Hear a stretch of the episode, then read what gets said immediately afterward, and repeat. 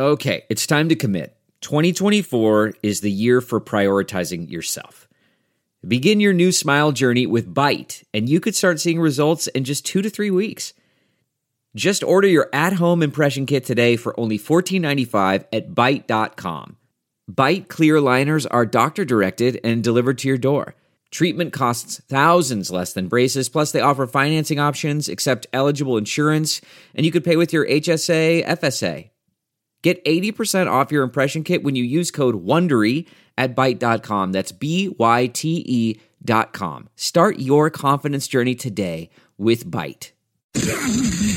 What's up, guys? Week number four of the NFL season in the books, which means it's time for the review episode of the fourth phase. And uh, we've got lots to talk about. We get to talk about the the pick six games, which were all relatively uh, exciting in, in one form or another. And uh, we get to talk about the colossal collapse uh, of my Bears, finally discovering their offense, but then also remembering you have to play 60 minutes in order to win a football game in the NFL. And um, them learning that very harsh lesson in the fourth quarter. So we get to talk about that for a few minutes. And uh, yeah, then we have the, uh, well, we start with the uh, the all out blitz, and then we'll uh, meander our way through the pick six. So let's go ahead and get started. This is the week four review episode of the fourth phase. So let's get to it.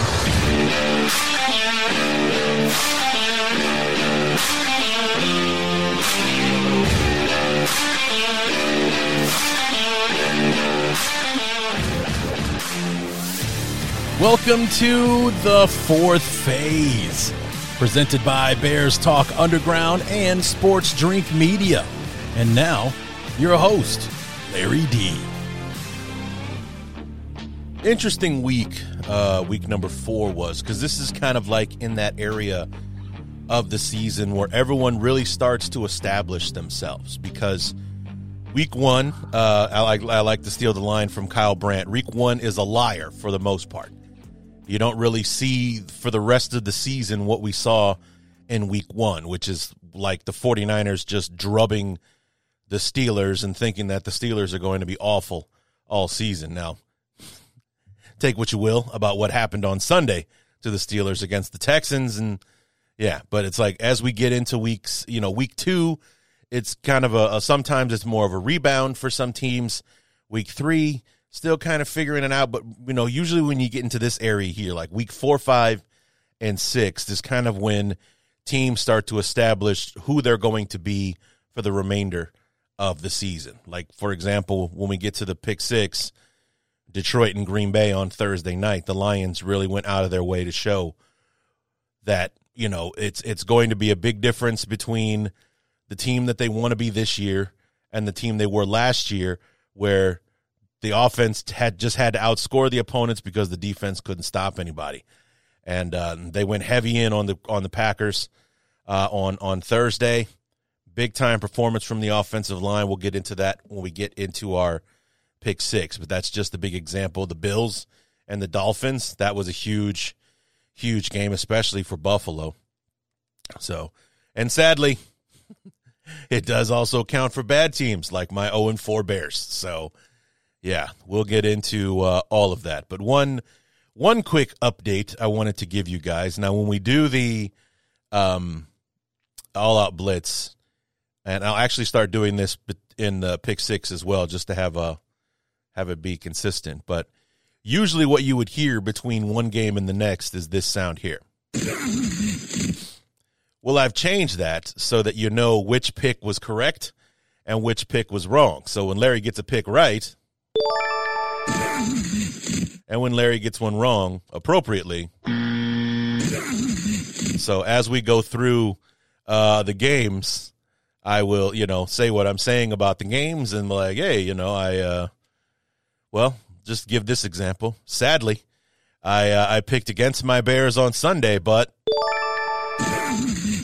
I got the pick right. So, yeah. So but we'll we'll talk about pick results and, and all that kind of stuff on Thursday when we preview week number five. uh, I, before the before tonight's Monday night game, I thought I was kicking ass. I really thought that I was doing well, and if the um, if the Seahawks win tonight, then I will finish over 100 points for the first time this season. But it's like going into Sunday night football. You know who's winning the points this week? My mom.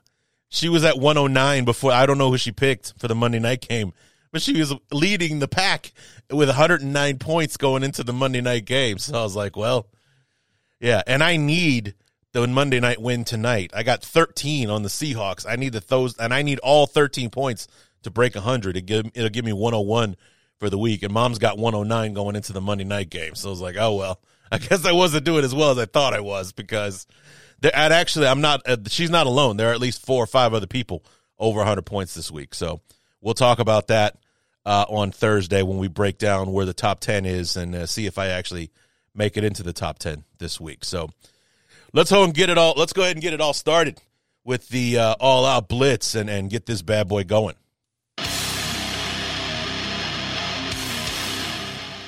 All out blitz. We begin in Jacksonville. We'll take scratch that. We are in the UK, an early morning start for the Jags and the Falcons because they were overseas in London, and we're also being animated in real time to look like they were playing football in Andy's bedroom from Toy Story. Uh, the game win is expected, though. Lawrence and the Jags bounced back from last week's loss to the Texans. The Jags defense shut the Falcons down as they have only scored 13 points total in the last two weeks as the Jags win 23 to 7. Cincinnati at Tennessee. After getting their first win of the year on Monday night, the Bengals go back to struggling on offense, generating, generating only 211 yards of total offense, while Tannehill and the Titans rack up 400 yards of offense and cruise to a 27 3 win over Cincy. Rams at Colts. The Rams jumped out to a 20 0 halftime lead and led 23 to nothing at one point in the second half.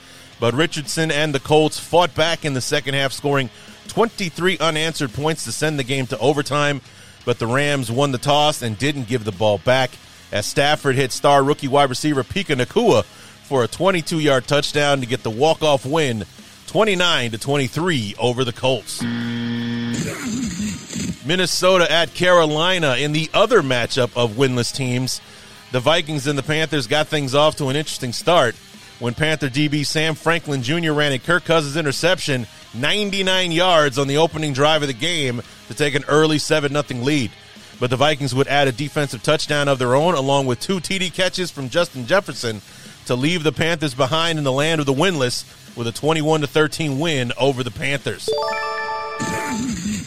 Pittsburgh at Houston. The Texans picked up where they left off with their win over Jacksonville last week by dominating this one from the outset. They took a 16 0 lead into the half.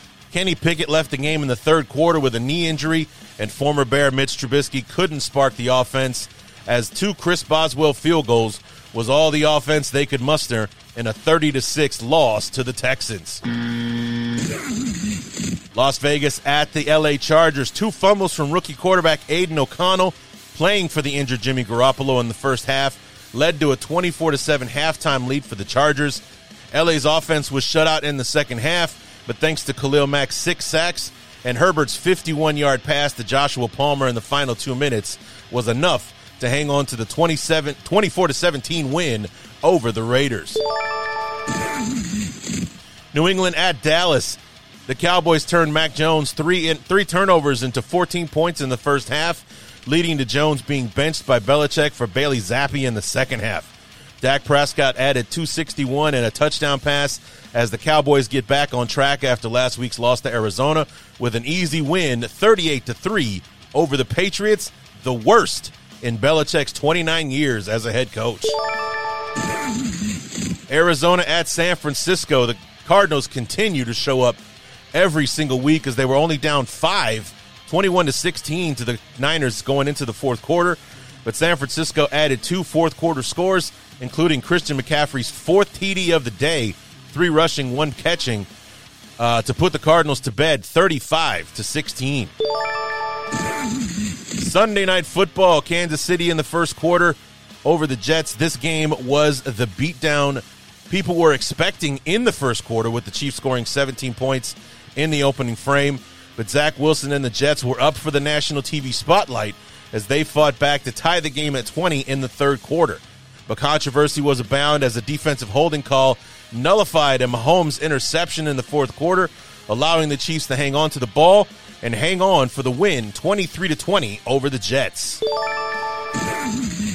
And finally, in tonight's Monday night game, the Seahawks offense didn't do much, but they didn't need it as the defense did all the heavy lifting by sacking Daniel Jones 11 times and adding a pick six from rookie cornerback Devon Witherspoon. This is the third nationally televised beatdown Giants fans have had to endure in the first four weeks of the season as they as they got smoked by the Giants. Excuse me, by the Seahawks, twenty four to three. And there you have it, guys. There is the all out blitz for this week. Let's keep this bad boy rolling, and we'll step into the pick six for week number four.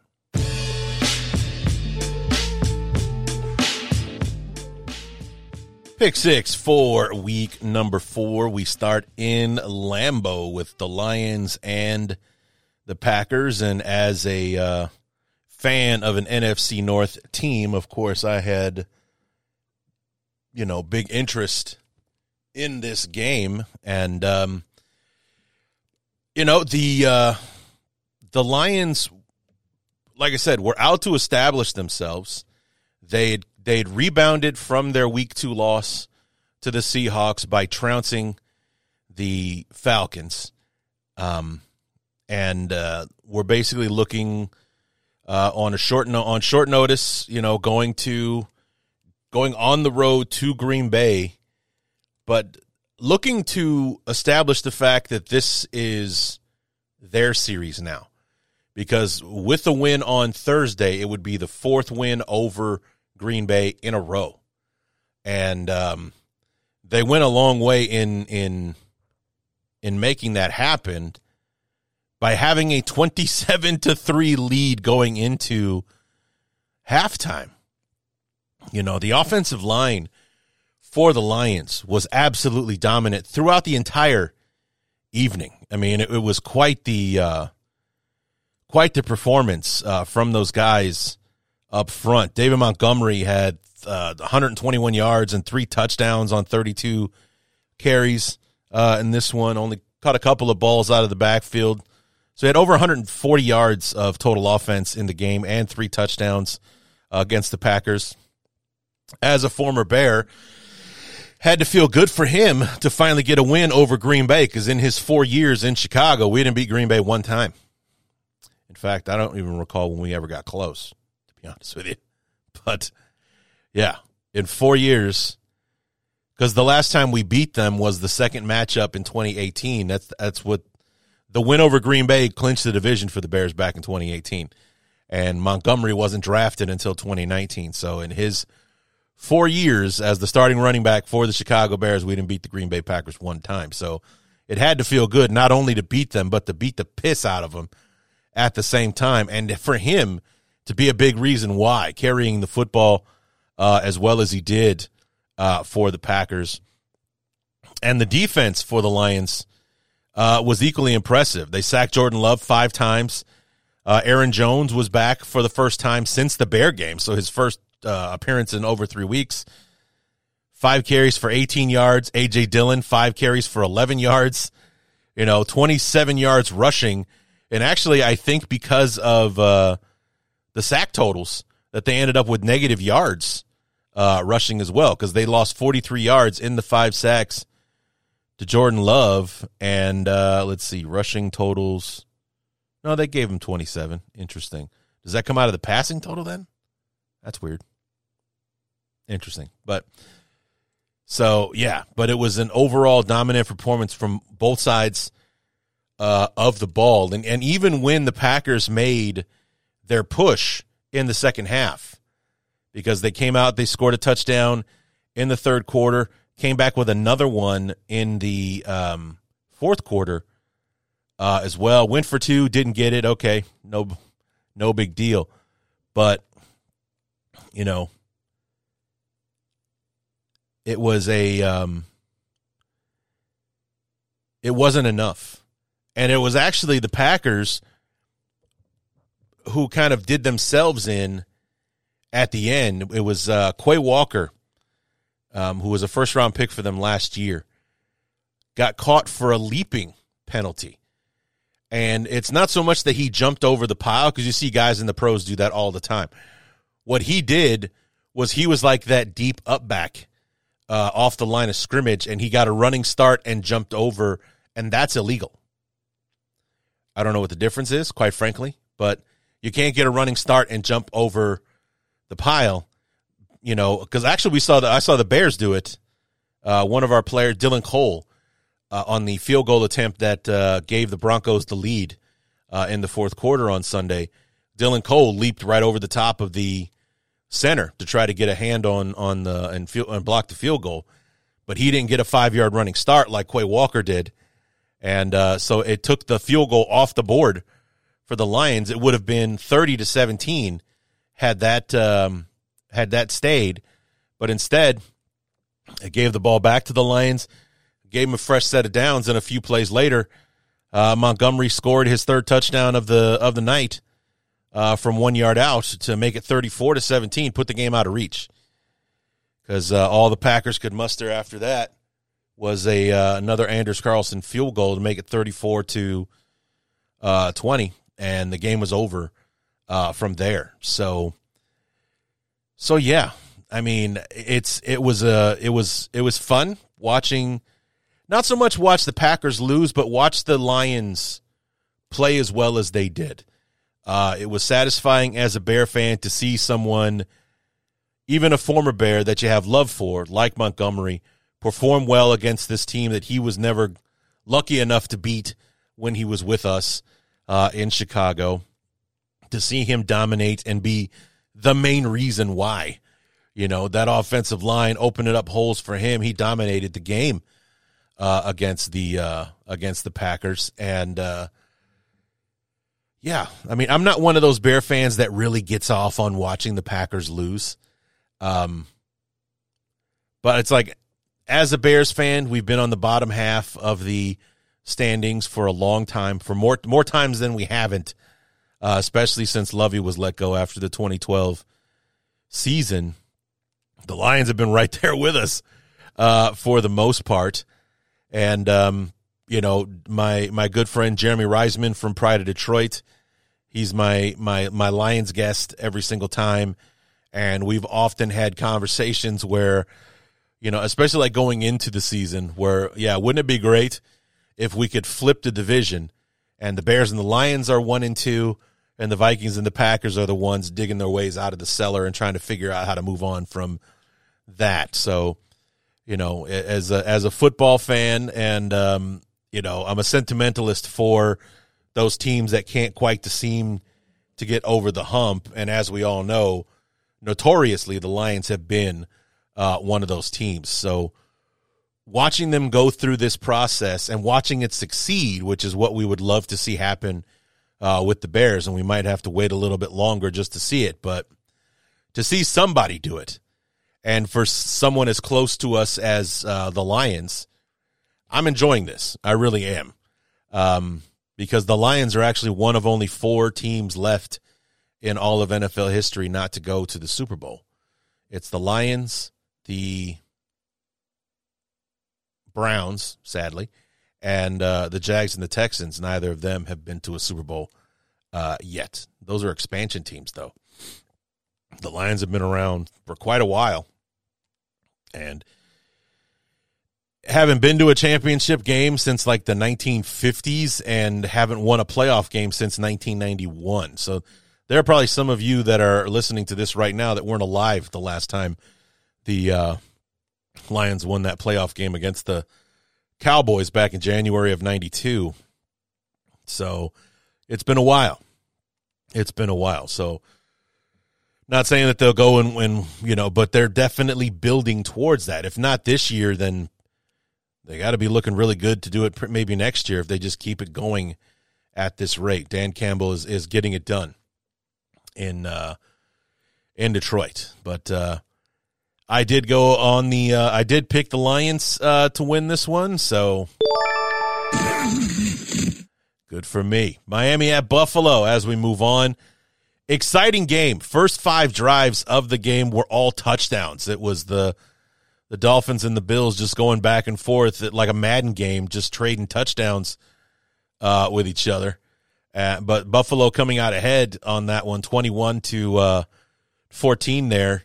And uh, we're able to actually um, extend that lead in uh, in the first half because they were up 31 to 14 by halftime, and it was a, a Dolphin turnover that kind of spun spun the whole thing out of whack uh, for him.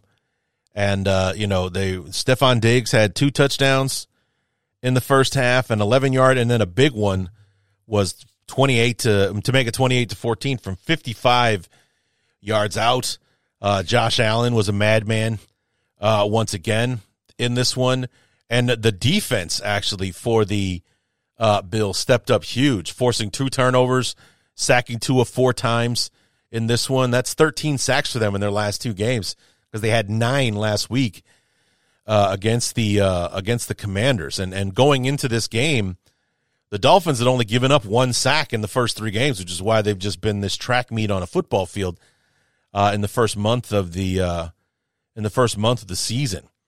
So, I mean, this is the third straight win for the Bills after that week one walk off loss on Monday night uh, to the Jets. And uh, like I said, teams establishing themselves for who they're going to be this year. The Bills did that in a big, big way uh, on Sunday, uh, pummeling the uh, the Dolphins the way they did by 28. 28 points. So actually, I got my math wrong. It was, uh, let's see, it was 28 this week. 34 last week, and then 28 again. So 28 and 28 is 56 plus 34 is 90. Is that right? Because they won by 34 last week. They beat the Raiders 20, 38 to 10. That's a 28 point deficit. And they beat the Dolphins 48 to 20. So that's 28 again. So 28 and 28 is 56 plus 34 is 90. So that's an average of 30 points a game that they've won their last three games since that week one loss. That's bananas. But like I said, Josh Allen, 21 of 25. So over 80% completion, 320, four touchdowns, no picks. And I don't know if he's turned the ball over since week one, to be honest with you. I don't, I don't recall if him, uh, doing that. Tua did throw an interception, and there was also a fumble in there as well. Tell you who did show up for the Dolphins is that De'Von Achane, Achane uh, once again, or De'Von, De'Von Achane. Eight carries, 101 yards, including a 55 yard run uh, in there as well. The uh, the Bills need to get the running game going. They had uh, they got 100 yards as a team, but their highest rusher only had 32 on the day. So their main ball carrier, James Cook, 29 yards on 12 carries. Did score a touchdown, but yeah. Oh, yeah. And Allen also added another one so uh, on the ground. So he scored five touchdowns total uh, for the Bills on Sunday. Stefon Diggs, three, cat, three touchdown catches, which was half the balls that he caught. Six catches, 120 yards, three touchdowns for him. Gabe Davis, three catches, 61 yards. So, uh, yeah. So unless they're doing these huge things, they're not catching the ball uh, for the uh, for the Bills. So big, big win for the Bills. Not only establishing them, uh, establish themselves as the team in the AFC East, but maybe the team in the AFC right now. Not just because they've won three in a row, but like I said, they've won by an average of 30 points these last three weeks. And, and it wasn't so much them beating up on the Raiders or maybe even the Commanders uh, the last two weeks, but when you put a foot in the team that just scored 70 uh, on somebody and hold them to 20 points and r- win running away, it, it was just a, a, hell of a sh- uh, performance uh, by the Bills. And um, lucky for me, even though only I put like one or two points on it, I picked the Bills. So hip hip hooray.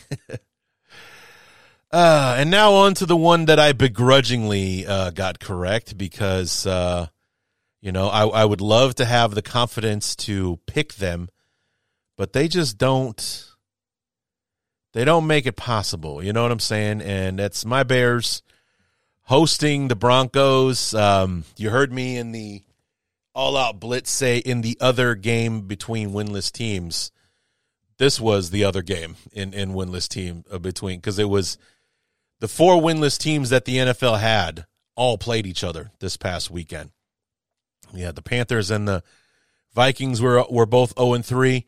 The Bears and the Broncos 0 and 3. Those are the only four winless teams left in the league. And um, as I'm sure you all know by now, as I said in the All Out Blitz, the Vikings left the Panthers in the land of the winless, and the the Broncos left the Bears in the land of the winless. Although watching the game, you never would have thought that would have happened, especially with three minutes to go in the third quarter. The Bears were up twenty-eight to seven. Because, yeah, because that's what the Bears do. Uh, I was talking with um, with my uh, Commanders guest for this week, uh, Mister Who himself, uh, Brian, from the Commanders Declassified uh, podcast, and he's like, you know, I was watching the ticker and I can't believe the Bears. I saw the Bears were up twenty eight seven. I can't believe they lost, and my response was, you know what? As an isolated event, they were up twenty eight to seven. I can't believe they lost either but in the full context of the season itself, I can absolutely believe that we lost this game. It, it makes all the sense in the world that we would find a way to choke away a 21 point lead late in the game. Uh, and that's exactly what happened. The uh, the Broncos came out and they scored on their opening drive, took it right down the field, had a little help from the refs, but on a bogus, bogus, uh, unnecessary roughness call on on Jack Sanborn. Uh, essentially, the referee threw the flag and then stood there in front of the Soldier Field crowd and said, uh, "Unnecessary roughness. Uh, football player playing football. Fifteen yard penalty, first down. Uh, Denver. That's basically what happened.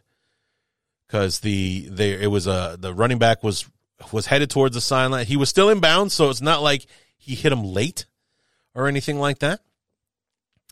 He lowered his uh, his head, lowered his shoulder. Sanborn did the same thing, and they dinged him for it. I, I, I'm I'm guessing they were calling him for a helmet to helmet contact when it was a shoulder. It was a shoulder, and yeah, but so that was 15 yards. The Broncos didn't earn. They took it the rest of the way uh, from there, uh, putting it uh, in the end zone uh, a few plays later on a, uh, I think it was a screenplay, but uh, Jaleel McLaughlin 18 yards out, 7 nothing. And that was the only score of the first quarter. But uh, the Bears blew the game open in the second quarter with three touchdown drives. Bang, bang, bang. The first being to uh, DJ Moore from 29 yards out and Cole Kmet from 22 yards out. Beautiful throw where they, surprise, surprise, attacked the middle of the field.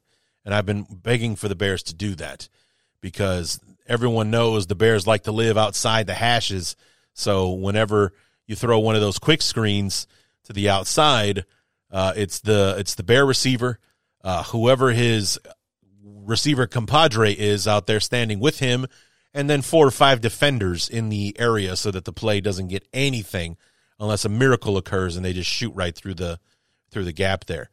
Um, but they start attacking the middle of the field and there was Cole Kmet for a three yard, for a 22 yard uh, reception, and then uh, uh, doing his best Pat Mahomes uh, impression. Fields rolling out to his uh, rolling out to his right, looking, looking. Maybe he's going to run. Maybe he won't. Pulls up at the last second, just before crossing the line of scrimmage. Hits Cole Kmet in the end zone for the third touchdown. We're up 21 to seven uh, at the half, and if it weren't for a Hail Mary attempt at the end of the second quarter, Justin Fields was perfect in the first half. So not only was he playing well, he was perfect in the first half. Uh, it, officially, he was 16 of 17 for 231 and three touchdowns, and that one incompletion was a Hail Mary attempt at the end of the half. So he was perfect in the first half. And it, it continued in the second half into the third quarter. Because after essentially forcing a three and out with the Broncos, the Bears took their next drive for 15 plays, nine and a half minutes, and capped it off with another touchdown. Uh, this time from, well, and actually kind of foreshadowing something that would go very, very wrong for the Bears in the fourth quarter. A free rusher comes up the field and disrupts the play. Whatever it was supposed to be, it didn't get to be because there was a rusher in Justin Fields' face. He was able to elude that rusher, uh, run around, and find Khalil Herbert in the end zone for a two yard pass. Now, this became critical as a drive or two later in the fourth quarter now that the Broncos are up or t- are just down 28 to 21 because they scored one more time before the end of the quarter uh, in the third. So we, we go 28 to 14 into the fourth quarter. And the very next drive, 10 plays, 66 yards. Courtland Sutton wide open in the end zone, 28 21 Bears. And then on the ensuing drive, uh, the Bears look like they're trying to rebound and, and, and you know, reestablish, hang on to the lead, maybe add some points to this thing. And for about the fourth or fifth time in the game, the free rusher ignores the play action fake, comes right for Justin Fields. And at this point, he got there so fast that as soon as Justin Fields turned around, he had a defender in his face. He reaches up to try to throw it over the top of his head. Ball gets knocked out of his hands and former Ohio State teammate of his, Jonathan Cooper, scoops it up and runs it in for a 35 yard touchdown. And just like that, we went from 28 to 7 to 28 28 with about seven minutes to go in the game. And the, the ensuing drive after that, I got to give the Bears credit because you don't really see this from them. Usually, when they have those moments like tying, giving up a 28 to 7 lead and now it's tied and it's anybody's ball game at this point. That's where you usually see them continue to come apart at the seams. Well unfortunately that moment did happen. It just happened later because usually they would respond to a moment like that by going three and out and immediately giving the ball back. But instead they drove the ball up the field got themselves into broncos territory. They're at the broncos 17 yard line. It's fourth and one and now eberflus wants to go for it he didn't want to go for it on the opening drive when we were fourth and one at the 50. You know, we're at midfield, fourth and one. We're 0 and 3. We're, we've got the ball moving. Let's hang on to this thing and finish it off. No, no, no, no. We're going to punt. And we punt, and then they took that opening drive, you know, 80 yards for a touchdown. And that's how genius that move was uh, from Eberflus. But now, now that we're in field goal range and can easily take the lead, this would have been a 35 yard field goal for Cairo Santos, who's kicking the ball very, very well. He's one of the he's one of the few bright spots that the Bears can lean on at this point. Is that our field goal kicker is ba- virtually automatic right now. That's how well he's kicking the ball. And uh, no, no, no, we're not going to go for it. First, we're going to try to get them to jump on fourth and one. And I don't fault them for that because it worked earlier in the game. We got them to jump and we're able to get a first down out of it. And when that didn't work, we call a timeout and then we go for it anyway. And instead of, you know, running an option play where Justin hangs on to the ball and does it himself, um, we just do a straight up dive into a wall of humanity and don't get an inch. We got stuffed on fourth and one. We didn't even get close. So it's not even like they had to measure to see how close we were. We no, it, that's how bad it was. We weren't we weren't even close enough to get a measurement out of it.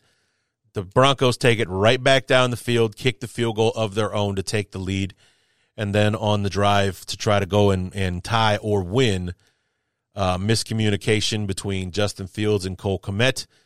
He was expecting, I think he was expecting Cole Kmet to keep coming across the middle uh, of the field, and he in, he in fact sits on the route, so it looked like Justin Fields threw it right to the defender because because the defender was was closing in and stepped right in front of it.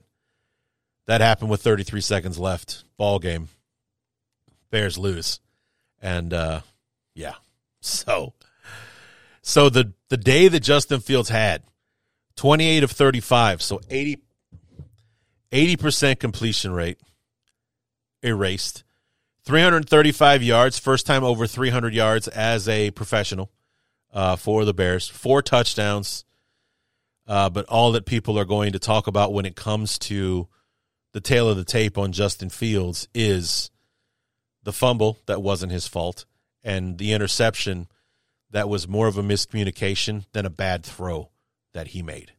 But it all does add up to the fact that in the time that Justin Fields has been our quarterback, whenever we've been in a moment like this, where we've had a chance to go and tie, or God forbid, go and win, we've come up short for one reason or another. While Justin Fields has been our quarterback, we've fallen short in every one of these uh, scenarios where we had a chance to extend the game or go and win it. We've come up short, and this is just another another brick on that pile uh, right now. So never mind that he was brilliant for the majority of the game, and even in those moments where the offense wasn't getting it done, he was still laser 28 to 35. That's outstanding. Anybody would want to have a day like that.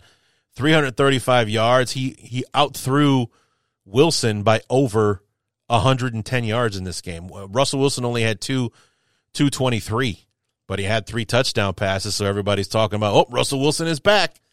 I don't know, guys. He played against the Bears, so if he if he does, you know, 223 and three touchdowns next week when he's playing the uh, against the Jets, who have a stellar defense, then you can say Russell Wilson is back. But right here, right now, he just had a good day against a crappy defense. And I guess you can say the same thing for Justin Fields. But uh, the fact that the offense has looked nothing like this in the first three weeks, I'm hoping that as a Bears fan, I've been, I was saying all week that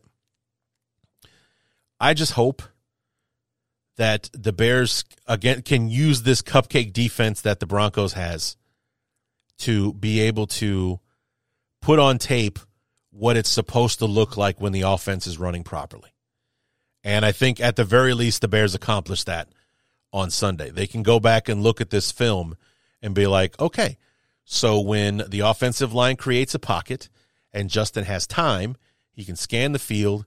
Our receivers are getting open. Justin delivers a laser because he's got an arm to throw the ball out of the goddamn stadium.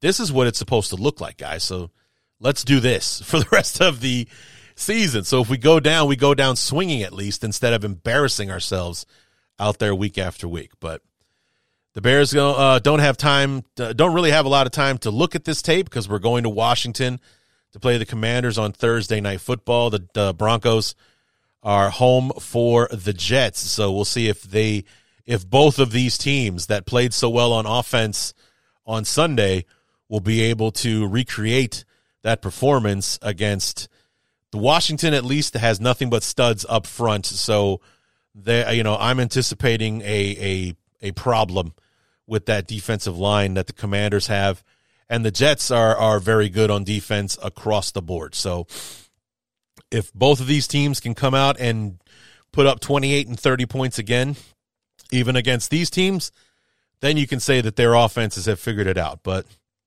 until then, it was just a uh, a good week against a bad defense. But sadly, I didn't have the faith that my Bears could pull it off, and I turned out to be right. So, Baltimore at Cleveland. And this one did not at all go the way that I thought it was. First of all, uh, something that I wasn't anticipating, and, and I guess maybe I need to pay closer attention, especially when it comes to our pick'em game, is the uh, the late scratch for Deshaun Watson. I did not know that he was dealing with a shoulder injury. That uh, you know, it was questionable whether or not he was going to play, but uh, then he didn't. Uh, turns out it was a shoulder injury to his throwing shoulder, and was was basically trying to work through it and and uh, right up until the the you know the last minute because they have to announce inactives ninety minutes before kickoff and uh, Deshaun Watson was a late scratch, and I didn't hear about that until it was too late, so I wasn't able to change my pick. So I'll just go ahead and do this now. I picked the Browns to win this game, and uh, that was not even close to what actually happened. Um, Dorian Thompson Robinson, aka DTR, the fifth round draft choice from UCLA, had a strong preseason and was able to parlay that into the uh, backup job for the uh, Browns, uh, where they felt comfortable enough to send Josh Dobbs off to Arizona, uh, you know, to be their starting quarterback for the for the time being, while Kyler Murray's still working on that uh, rehab for the knee injury that he suffered at the end of the season last year. But um, that strong preseason didn't help him against the Ravens because he struggled to get anything going uh, on offense. He threw three picks, got sacked four times. The Browns only scored three points, and they did that like on probably like their second drive uh, of the game. They had 166 yards of of total offense. Only 73 of that was passing yards from from uh, from DTR.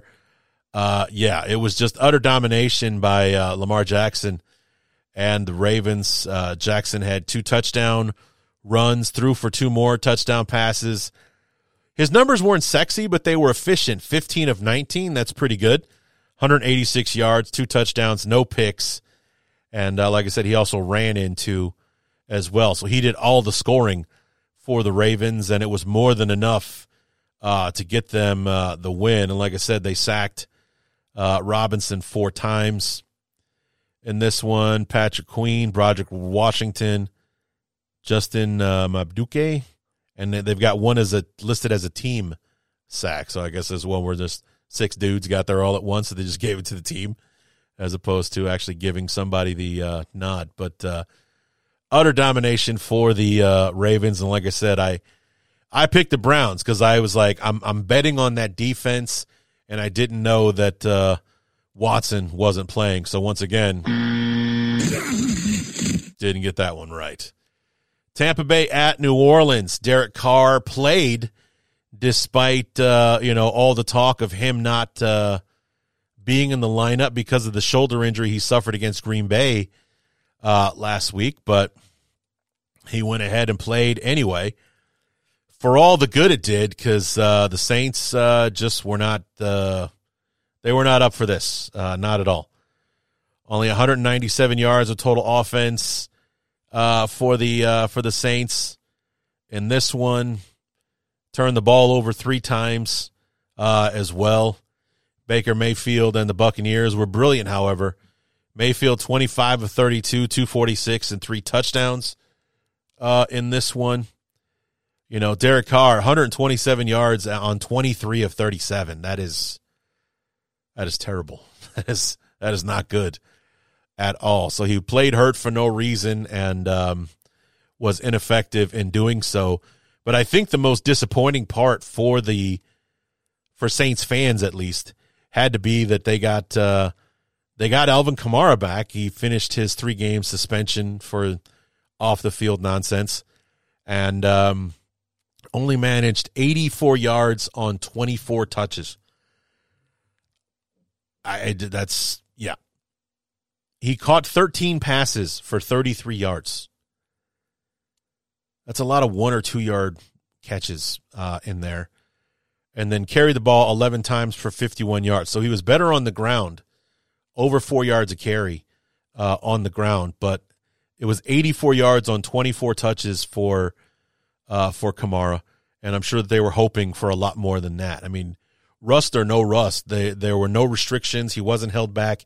He wasn't on a pitch count of any kind or or anything like that. Only got 84 yards uh, out of him on Sunday. Uh, you know, it, like I said, the whole team was was ineffective. Chris Olave, one catch on six targets for four yards. That's awful. Um, Michael Thomas, only 53 yards on four catches, so decent there. But uh, you know, like I said, it just it wasn't the it just wasn't the Saints' day, which is rare when they're at home against the Buccaneers because the Buccaneers have had this history even when Brady, like the year that they won the Super Bowl in 2020, the uh, the Saints beat the crap out of Tampa Bay twice uh, like week two in the Superdome, and then beat them like forty-eight to three on Sunday Night Football, uh, only to lose to Brady and company in the divisional round in the playoffs. But I think that was like the one time that Brady beat the the the, the Saints in New Orleans was that was that playoff game in his three years in Tampa Bay. I think he only beat him in New Orleans that one time. So uh, historically, it's been a tough place, a for anybody to win a game, but especially for the Buccaneers. They don't perform well, but Baker Mayfield put a stop to all that. Twenty, like I said, twenty-five of thirty-two, two forty-six, three touchdowns in that one. Chris Godwin, 114 yards on eight catches. Uh, Deven Thompkins had a touchdown catch as well. Uh, Mike Evans did leave the game early, I believe, with a hamstring injury. I guess that he'll be more day to day and figure out what the long term effect, if anything, will be uh, for that. So that's a concern going forward. But like I said, Godwin stood up, uh, stepped up big time. Eight catches, 114 yards uh, for them on that one. I didn't put much on it because uh, I, I did respect the uh, defense of the Buccaneers. They are playing well uh, for Todd Bowles right now, but um, I did pick the Saints to win that picked them to win, so came up short on that one. And finally, in our pick six, Washington at Philadelphia. The commanders were out to show that it was the loss in Buffalo that was the fluke, not their 2 0 start before the Buffalo game. And uh, they went a long way in doing that by jumping out to a 17 to 7 lead over the Eagles uh, in the in the first half on touchdowns from Curtis Samuel and what was essentially a touchdown run from Brian Robinson, but he fumbled uh, as he was going into the end. Basically, he fought off the entire defense to get into the end zone, fumble the ball, and Terry McLaurin uh, recovered it uh, in the end zone. So goes down as a TD for him. But um, you know, it it was uh, a, a fairly a, a, solid showing by the Commanders in the first half to come in there into this hostile environment and and smack the uh, defending NFC champs in the mouth and you know get this big lead. But uh, the second half is where the Eagles did come to life, uh, taking a twenty-one to seven lead, seventeen lead into the uh, fourth quarter. They they they made it seventeen to ten just before the half and then came out and, and, and banged out a couple of touchdown or a couple of drives. Jake Elliott kicked another field goal. AJ Brown a 59 yard pass uh, from Jalen Hurts to make it 21 to uh, 17. And then in the fourth quarter, they went back and forth. They add another field goal, they being the Eagles, to make it 24 to 17. And then a big 15 yard run from Brian Robinson makes 24 24. Another touchdown pass from uh, Jalen Hurts to AJ Brown, thirty-one to twenty-four. Oh, hold on a second. Even though they give the ball back to the Commanders with a minute forty-three to go in the game, and at the final moment, Jahan Dotson catches a ten-yard pass from Sam Howell to tie it at thirty-one and send it to overtime. So the Commanders refuse to go away, tying the game up twice in the fourth quarter. And I'm sure that when they when Eagles fans saw AJ Brown cross the goal line that, you know, to make it 31-24, game's over now. It's over with. We can put this thing to bed like, nope, they're uh they're not done yet. Right at the buzzer, we're going to score one more time and send this thing to overtime. But overtime is where the Eagles would uh, win it. I think uh, from the looks of things, it looks like the Commanders got the ball first and had, and uh, ended up handed it over because uh, it was a 10 play, four and a half minute drive. Jake Elliott kicks a 54 yard field goal for the walk off win for the Eagles. Uh, the Eagles are on the road at the Rams uh, next week to see if they can make it to uh, five and zero, oh, and I, feel fairly confident that will, in fact, happen.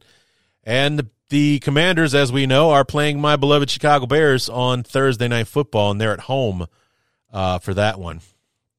So, I I am sadly probably picking the Commanders to win that one uh, as well. But uh, in this one, I picked the Eagles to win, and uh, they came through for me. Even though the uh, Commanders were pesky and wouldn't go away, the uh, Eagles were able to get it done.